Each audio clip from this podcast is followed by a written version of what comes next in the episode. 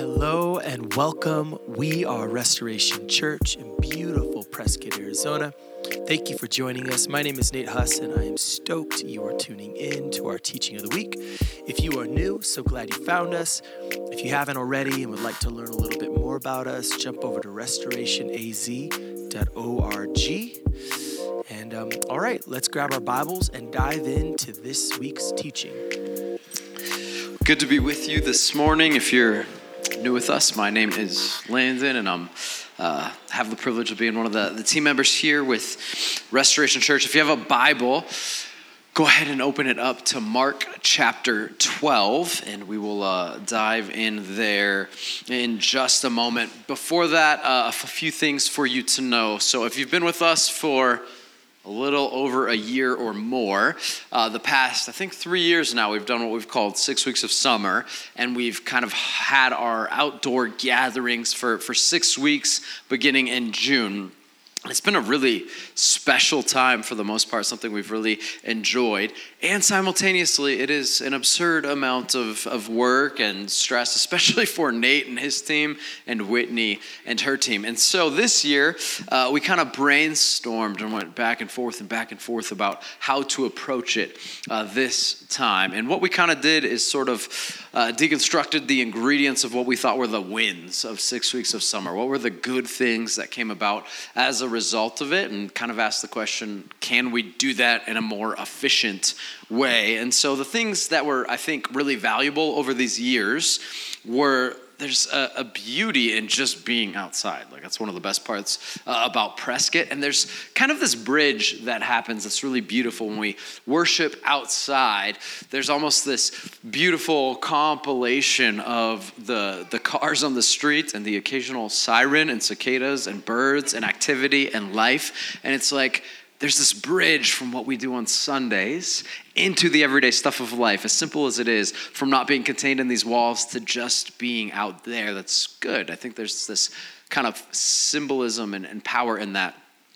And it's also sort of not good. It's a little bit distracting and challenging simultaneously. So we're trying to take the best of that. Also, one of the things that I think is really positive that 6 weeks of summer did is that relationships were kind of just catalyzed and built at a different level. We get the services, multiple services together for one. There's just a kind of unique way to meet people.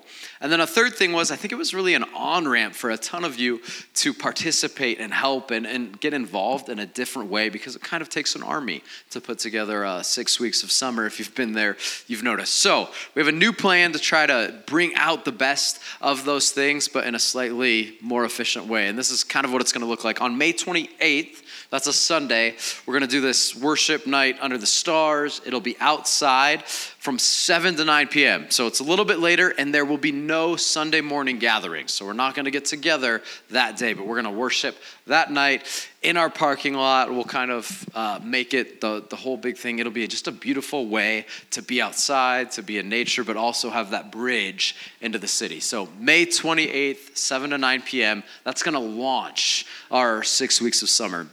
The second event will be June 9th. We'll do a block party. A ton of you were with us on Friday night, and that was just a really fun opportunity. We had the food truck there, cornhole, tons of things. It was just a good time to build relationships. We'll do that again on June 9th. June 16th from 7 to 10 p.m. will be a movie night. We'll rent a huge projector screen and have popcorn and kettle corn and all the things, which will be fun. Then June 23rd, we're doing a family dance that will be in here. And I shared this a few weeks ago, how I went to this family dance at Lincoln Elementary School. And frankly, I thought it was going to be terrible, but I love my children. So I'm like, yeah, I'll go. And then I got there, and it was actually really awesome and hilarious. And I talked about how my son just didn't really know anybody, but he was in the middle of the dance floor just going crazy. And he did that again last night at a wedding we went to. The dance party, as he calls it, started, and he was out there. My sister, his aunt, was teaching him how to do the worm, and it was just a blast. So whether you can dance or not, whether you should dance or not, it will be fun. We'll have an ice cream bar. It'll just be good. So come hang out with us July 1st this makes no sense as I'm reading it, but I think it's true, is the 4th of July parade. And so that will happen right out here on our street. And so what we'll do is we're going to put out a ton of the tents and pop-ups that we have and kind of mark that spot. So as many of us as maybe, I don't know if want to, but a lot of us will be able to fit there and watch the parade. The coffee shop will be open. We'll kind of set up the parking lot like we did for the block party. We might even do a fundraiser with food for our juniors and our youth during that time, since there will be so many people around. So most of us, or a ton of us, are here for that anyway. We'll just make it a whole thing. And then the last one will be July 2nd. That'll be kind of our classic outdoor gathering outside. We'll put the two services together. We're going to do baptism that day and celebrate, have food after, and just spend a time enjoying the outdoors. So 6 weeks of summer, similar, different. We'll keep that up. There will be a postcard that'll let you know so you don't miss those dates as well. We also have a welcome lunch today. And so if you're newer to the church and you either have questions about it or you're trying to figure out like, hey, this is the church I want to belong to. What do I do next? Welcome lunch will be immediately following this service today. You'll go outside and then in through the garage door into the studio. We'll provide lunch. No need to RSVP if you haven't. Feel free to just show up. I'll share a little bit of a vision and kind of the why behind how we follow Jesus together as a church family. I think you'll get to meet a couple of our elders and then ask any questions you have. So we'd love for you to join us for that today if that's a category you fall into. All right, with that said, Mark chapter 12. Last week we talked about what it means to actually be loved by Jesus. I think it's maybe something we oversimplify and assume that we've kind of thought through. But in this series that we're in, Loved By and Love Like Jesus, we want to take kind of a deeper dive into what does it mean to intentionally think through being loved by Jesus. And then on the other side of it, after we receive that love, what does it look to actually love like Jesus? Not just the simplicity of being saved from hell and to heaven or something like that, but to actually be loved by Jesus. What does that look like and mean? Last week, we talked about how that means to be loved by Jesus means you are seen and known fully by Jesus, and how that's a deeply good thing, though sometimes it can be a little bit scary, and we'll kind of continue that theme today. In the Gospels, so Matthew, Mark, Luke, and John, we'll oftentimes see this pattern that the authors do. Well, they'll string together 2 or 3 or 4 different teachings or accounts of what Jesus did or said in a way that individually, they make a point, but together, they make kind of this increasingly powerful point and work together and collaborate to do that. And so in Mark 11 and 12, there's these 3 things that are separate, but work together to make one single point, and that's what we're going to look at today. I'm going to start in Mark 12, verses 1 through 12. You can read this with me if you'd like. Then he began to speak to them in parables. A man planted a vineyard, put a fence around it, dug out a pit for a wine press, and built a watchtower. Then he leased it to tenant farmers and went away. At harvest time, he sent a slave to the farmers to collect some of the fruit of the vineyard from the farmers. But they took him, beat him, and sent him away empty-handed. Again, he sent another slave to them, and they hit him on the head and treated him shamefully. Then he sent another, and they killed that one. He also sent many others. They beat some, and they killed some. He still had one to send, a beloved son. Finally, he sent them to them, saying... or sent him to them, saying, they will respect my son. But those tenant farmers said among themselves, this is the heir. Come, let's kill him, and the inheritance will be ours. So they seized him, killed him, and threw him out of the vineyard. Therefore, what will the owner of the vineyard do? He will come and destroy the farmers and give the vineyard to others. Haven't you read this scripture? The stone that the builders rejected has become the cornerstone. This came from the Lord and is wonderful in our eyes. Because they, meaning the Pharisees, the religious leaders of this day, knew that Jesus said this parable against them, they were looking for a way to arrest him, but they were afraid of the crowd, so they left him and went away. Again, the context of this is what was just said. The religious leaders had been in control of what it looked like to follow Yahweh God in this culture and at this time. And what Jesus is communicating to them directly, they were there, and those following Jesus around them, everyone there was, what they're doing is wrong.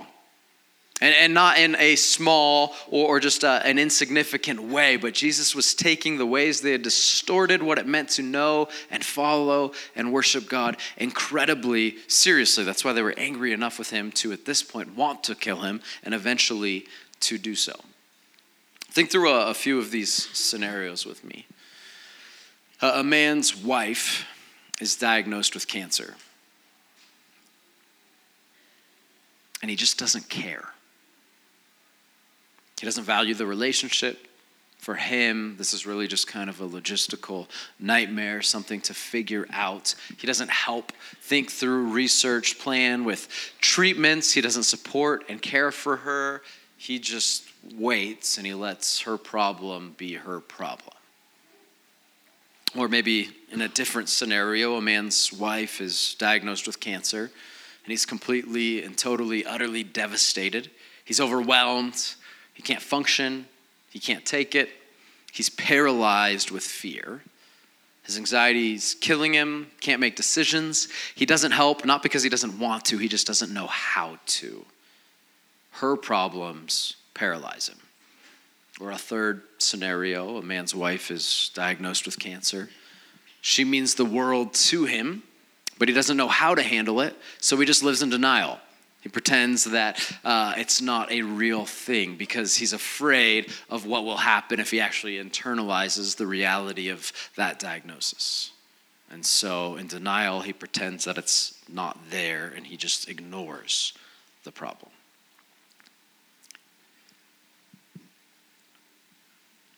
Jesus will never be paralyzed by our problems. He'll never be overwhelmed or not know what to do with our problems. Jesus also will never let our problems just be our problems. He comes in as our King and our Savior and our Shepherd, and he dives in leading the way. And he'll never be in denial about our problems. He enters right in. Jesus doesn't operate like any of the husbands in those brief scenarios. Jesus does something. And the thing that Jesus does is always the right thing. As in this moment with this parable of the vineyard, that's what is being communicated. The religious leaders of that day had distorted this religion, had distorted what it meant to follow and worship and know God and live in his good way. And so what Jesus is communicating was that the Father would rid that vineyard, the kingdom, the world at that point, of that distortion. He wouldn't just stand by and watch. He didn't not know what to do. He wasn't paralyzed with fear or questions. He dove in and he did what needed to be done, which was to remove those teaching, leading in unhealthy ways.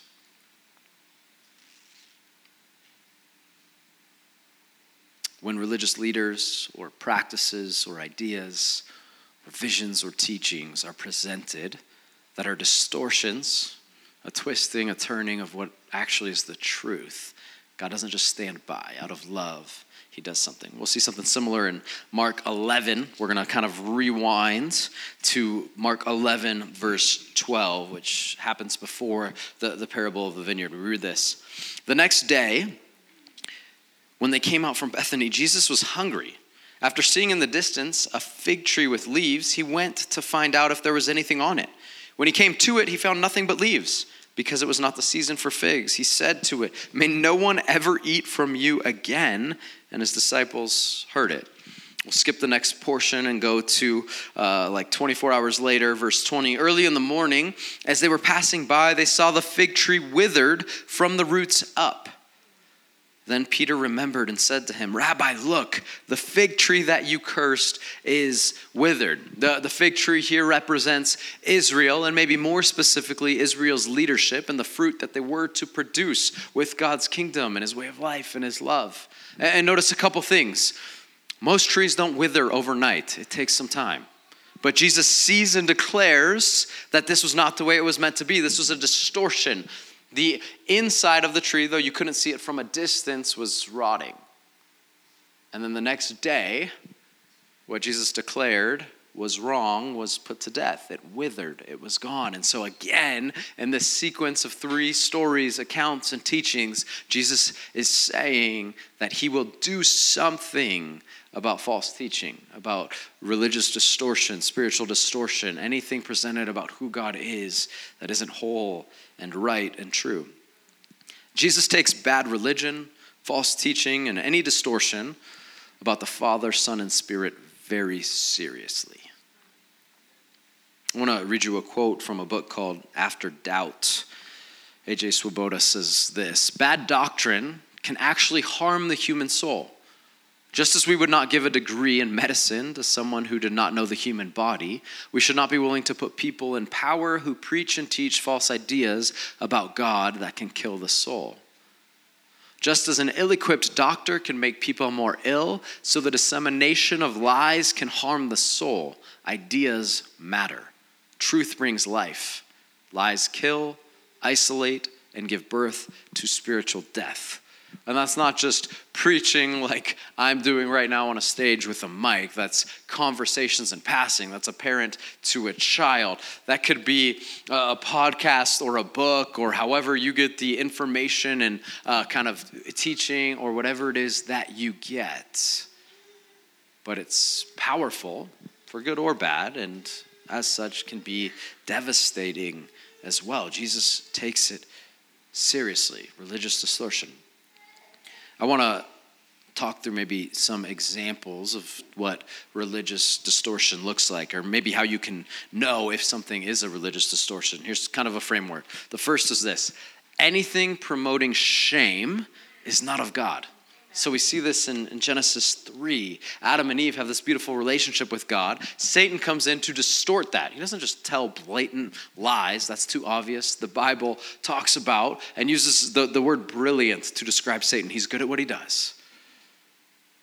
And what he does is cause shame in the hearts of God's children. And so instead of going to him, they run and they hide. Anything, any teaching about God, about the scriptures, from the scriptures, that promotes shame, running and hiding, is most likely not of God. Now, that doesn't mean that it won't promote guilt. That's different. The knowledge of right and wrong. It doesn't mean that there's not a lot of really hard things that the scriptures teach us, that the Spirit will say, calling us out, calling us to something better. But it won't be something that causes us to turn and run from God.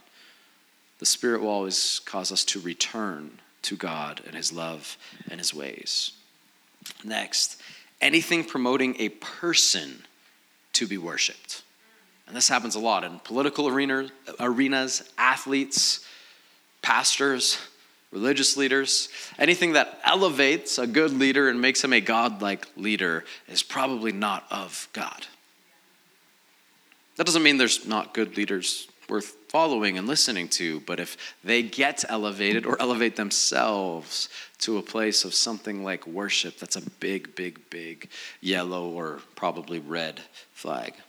Next category of how to know a religious distortion: anything causing dependency on anything other than Christ. Anything causing dependency on anything other than Christ. And most often, again, because Satan is brilliant, it's going to be good things, probably godly things, probably spiritual and religious things that we become dependent on. So that's the key word. When we're dependent on things other than Christ, the teaching leading to that dependency is probably a distortion of what is good and whole and true. That could be, as crazy as it sounds, the Bible. We could become dependent on Bible studies and the circles we sit in to do the programs we do within church in ways that actually kind of put humility to death and rise up pride. And we talk about what it means to be a follower of Jesus, and we get arrogant about it, and we like to point fingers, and we get judgmental and hypocritical. And all of a sudden, we have a dependency on a way of being Christian, quote unquote, instead of on Christ himself. Could be legalism, could be freedom to just partake in whatever we want without thinking through the way of Jesus and what it means to be human the way he's made us to be. But those are a few ways to think about what might be a religious distortion. Here's the key point today. To be loved by Jesus means he wants to and will remove distorted religion from your life.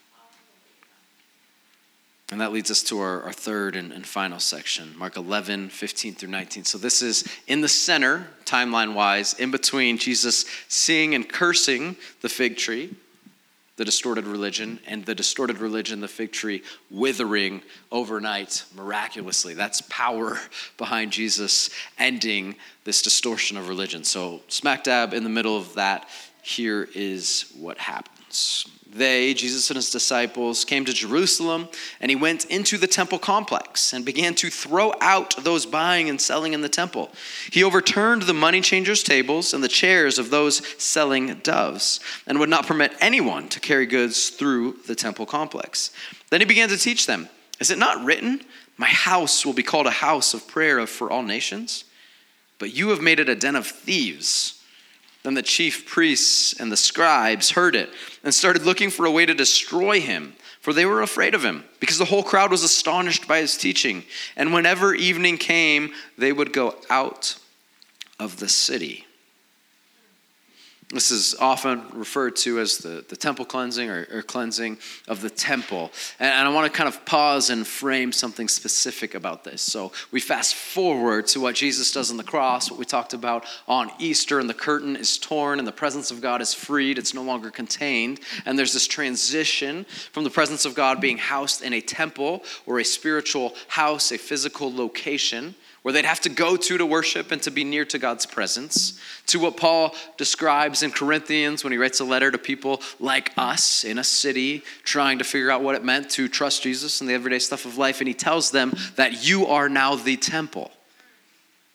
That individually and collectively as the church, we are the temple. You don't go to a temple. This is not a temple, but the presence of God lives within you if you're following Jesus. So keep that perspective in mind as we read what Jesus did to the temple at this time when he cleansed and purified it. To be loved by Jesus means he wants to and will remove distorted religion from your life. Here's what that means specifically. Jesus will cleanse us from distortions, distractions, and obstructions hindering us from experiencing his presence. Look again here at verse 15. They came to Jerusalem, and he went into the temple complex and began to throw out those buying and selling in the temple. He overturned the money changers' tables and the chairs of those selling doves. So the part of the temple that he's in, if you remember, I don't remember actually, a few weeks ago or something, I showed you the picture, the diagram of the temple. And this is the Gentiles' court. So it's not in the Holy of Holies, not on the inside. It's a little bit on the outside. And so this is the only place that those Gentiles are allowed to go to experience the presence of God, to worship, to be near to God. And you can kind of imagine if it was in this room. It's not a temple, but imagine if it was. And let's go ahead and add some sheep and some goats. We've got some different animal noises. And guess what those animals do from time to time? It would smell not so great. Kind of like this room starts to smell in July because we don't have a good cooling system. It's not great, but we're still here. And then on top of that, there's coins kind of clanking because there was specific animals that had to be sacrificed. You can't just bring any animal. And it had to only be in one currency. And so they had to have this currency exchange. And so there's a market rate for that. And they're yelling out what that rate is. And they're handing over money and transitioning it. There's the animals in there. It's chaos in this place where they're supposed to experience the presence of God. It's distracting. It's hindering. And that's when Jesus steps up and does what he does. Verse 16, he would not permit anyone to carry goods through the temple complex. Listen to the verbs here. I love paying attention to the verbs in the life of Jesus. Jesus drove out. Jesus overturned. Jesus would not allow. Drove out, overturned, and would not allow. Jesus cleared the dwelling place of God's presence and spirit, of systems and structures, of people, of clutter and noise and distraction that all hindered people from experiencing the presence of God. And so now if we are the temple of God and his presence and spirit are housed within you, is there anything that the temple that you are needs cleansed of?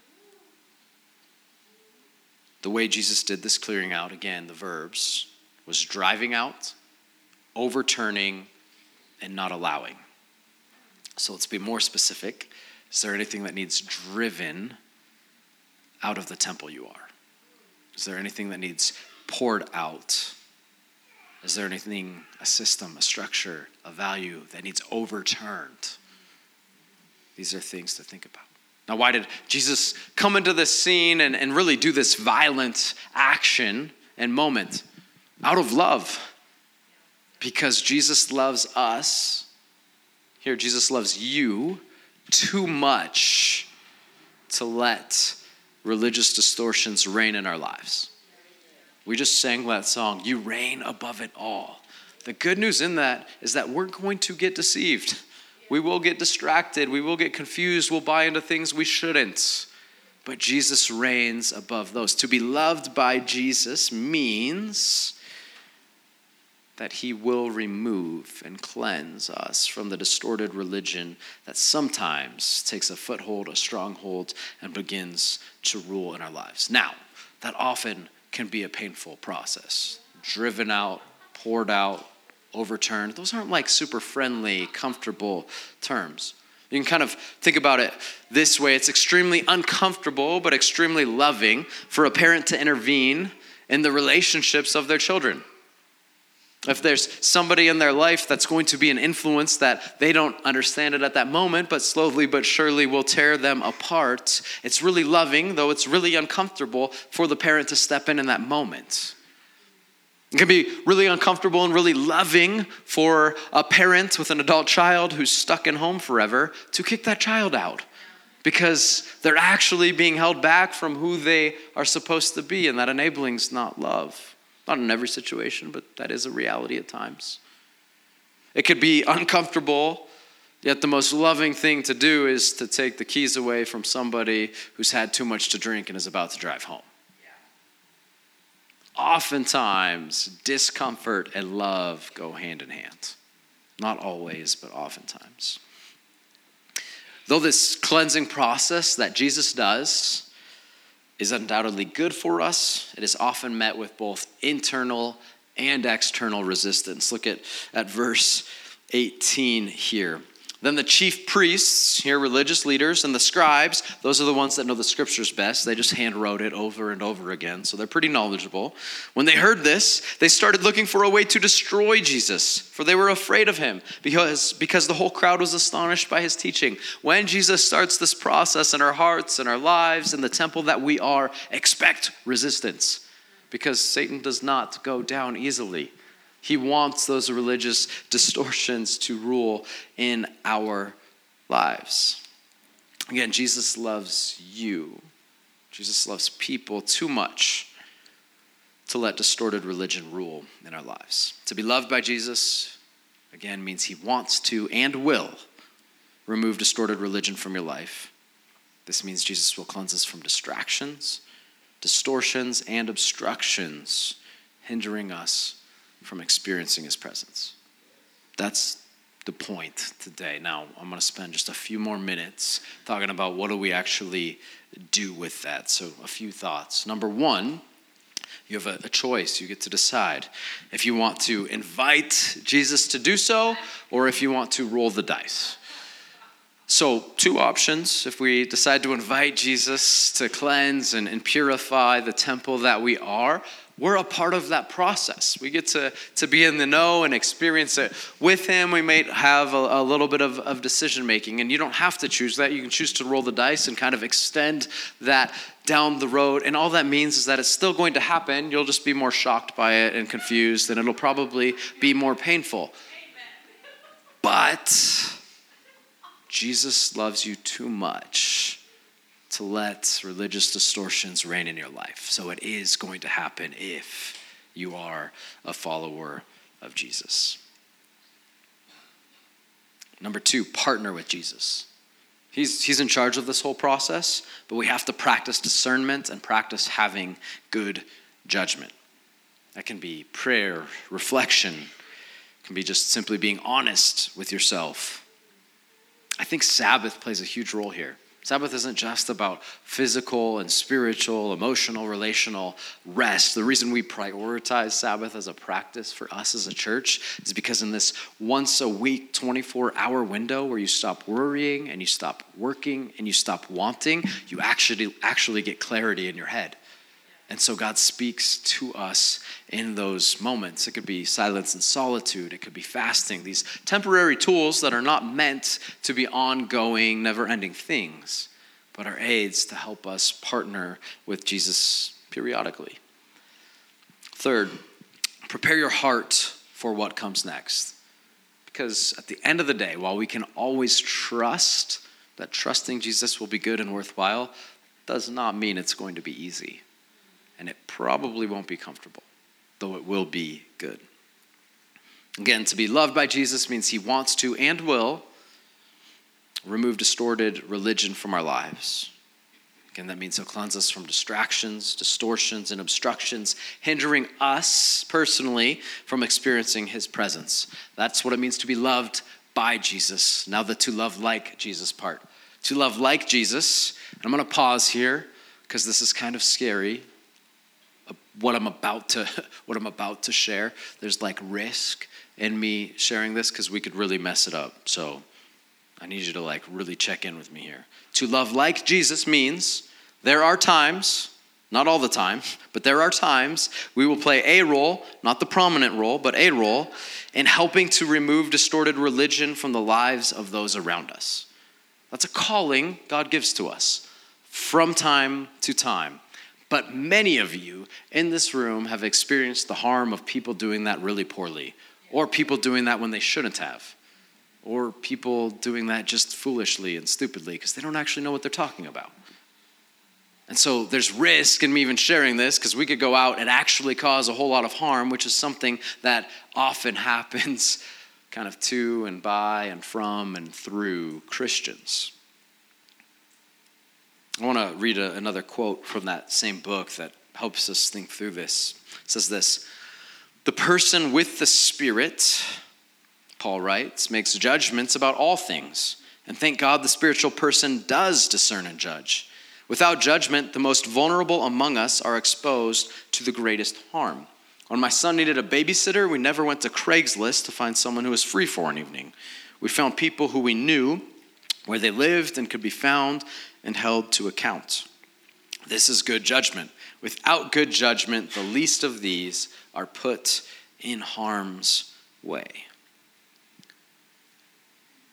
This matters because religious distortions of who God is, are powerful in good or bad ways, but they will be powerful. So this is a weighty, serious task. As we close, let me provide just a few kind of rules of thumb of how to go about this or to know if we maybe should go about this. Number one, ask for humility and wisdom. Meaning start by praying to God to ask for humility and wisdom. Do not skip this step and do not assume that you have either. If you're assuming that you have either, you probably have neither. So let's start by asking for humility and wisdom. Number two, value and have zeal for the person you might need to approach like Jesus has for us. The scriptures say that Jesus was consumed with zeal for the house of the Lord, meaning that the place where the presence of God was housed, Jesus viewed it as so important. He was zealous over that. So when we see other people that might have this moment or this thing or this system or structure or person or teaching in their life hindering them, keeping them from the presence of God, we should be zealous over that, not arrogant. But we should be humbly passionate about creating freedom for them to experience who God actually is as our perfect, loving God.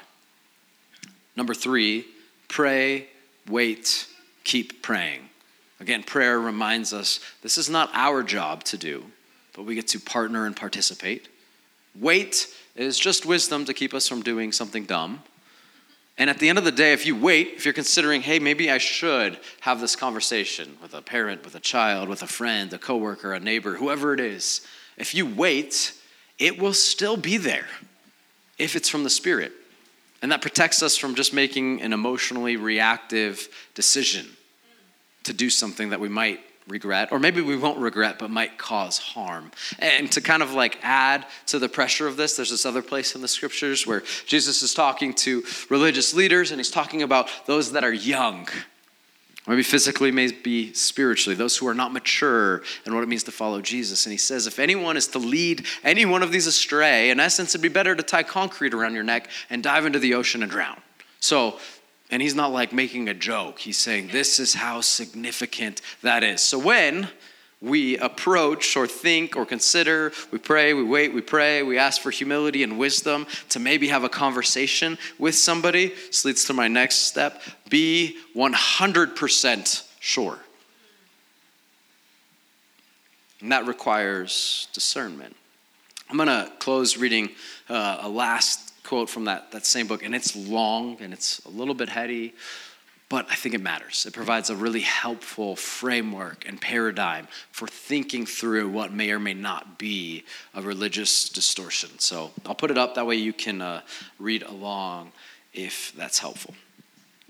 The Spirit always points to Jesus. We see this time and again in the biblical tapestry of the Trinity. Each person of the Godhead, Father, Son, and Spirit, consistently points to the other persons in the Trinity. Jesus points to the Father, the Spirit points to Jesus, the Father points to the Spirit. They always point to the other. The persons of the Trinity never self-glorify, seeking to draw attention to themselves. Rather, they point to each other. I'm going to pause there for a moment. I heard it said, and I've shared it, but it's one of the most helpful paradigms I've ever been given about theology. Almost any, probably any, theological discrepancy, distortion, issue, false teaching can be broken down to an imbalance of the Trinity. And so different denominations or concepts or groupings, networks, whatever, might have an overly significant emphasis on one of them. Say it's the Son. And in that case, you're probably going to have a hyper-evangelistic type of following of Jesus that's about salvation and maybe not much else. And we're going to ignore the role of the Father and the Spirit. It could be all about the Father, and then it might end up being very legalistic and judgmental, and there's not the grace of Jesus and the power and work of the Spirit. It could be all about the Spirit, and then it kind of just gets weird. But any distortion of those three is going to lead to an incomplete or a distorted, twisted picture of who God is. And don't get me wrong, it will be filled with truth. Satan does not screw this up. He will always pack a whole lot of truth into his lies so that they seem believable. He's good at what he does. And then he'll just twist just enough. He'll distort just a bit so that we buy it and follow. And it's powerful and it's painful. Let me continue reading. Christian philosopher Cornelius Plantinga brilliantly writes that this is one of the marks of God's nature. They exalt each other, commune with each other, and defer to one another. Each divine person harbors the others at the center of his being. In constant movement of overture and acceptance, each person envelops and encircles the others. God's nature is inherently others-focused. Let me pause there again. Just like you can get to know your spouse or a friend or an enemy or a coworker or a neighbor or whoever it is, you can get to know what is in their nature, their tendencies, their patterns, what their voice sounds like, the things they talk about and don't talk about, how they talk about those things. You grow accustomed to a person, and that's the moment where you might have a conversation with someone you know well and go like, hey, is something up? You don't seem you. It's the same with God because he's the same yesterday, today, and forever. If you're hearing someone speak on God's behalf and you get this feeling like, hey, that doesn't sound like you, God, question that. We can know God's nature and it looks like what was just described. God's nature is inherently other-focused. Conversely, the powers of darkness, the demons, evil, Satan, which let me pause there again. They know the scriptures well. The scriptures make that clear. Conversely, the powers of darkness, the demons, evil, Satan, dark forces of the world never point to the Father, Son, or Spirit. Instead, they are always pointing to themselves. While the Trinity always points to the other members of the Trinity, evil always points to itself. The irony, the one who should be self-centered always points to the other, while the one who should be silenced and the lake of fire won't stop self-referencing. The devil is full of himself, but Jesus is full of the Spirit. Looking at that framework of who God is can help us understand, discern, judge wisely and humbly, and act accordingly about if there's a false distortion of who God is being taught. I'll end with this question. Do you trust Jesus enough to let him cleanse you from distorted religion? If not, he loves you enough and he's going to do it anyway. So when it happens, just know that it is love. Let's pray. Jesus, I thank you that you love us enough to step in. I thank you that you're not paralyzed by fear, that you're never overwhelmed with our problems. Thank you that you never ignore our problems or let them just be our own for us to figure out. Thank you that you care, that you hear, that you listen, that you always do something and that it's always the right thing. God, we invite you to cleanse, to clear, to purify our hearts, who we are as a temple for your presence. Allow us to know you more. In Jesus' name, amen. Thanks again for joining us. We hope this teaching was both encouraging and also challenging, helping us to just continue to grow in both our trust for Jesus and learning what it means to practice his way. If you'd like to partner with us, the first is prayer. I mean, we deeply value the people of God joining us in prayer as we seek his kingdom and hunger for wisdom on how to best lead in the context that Jesus has called us. So if you could be praying for us, that would be massive. The second is serving. If you are looking for a church family to plug into, we would love to connect with you. And the third is through giving.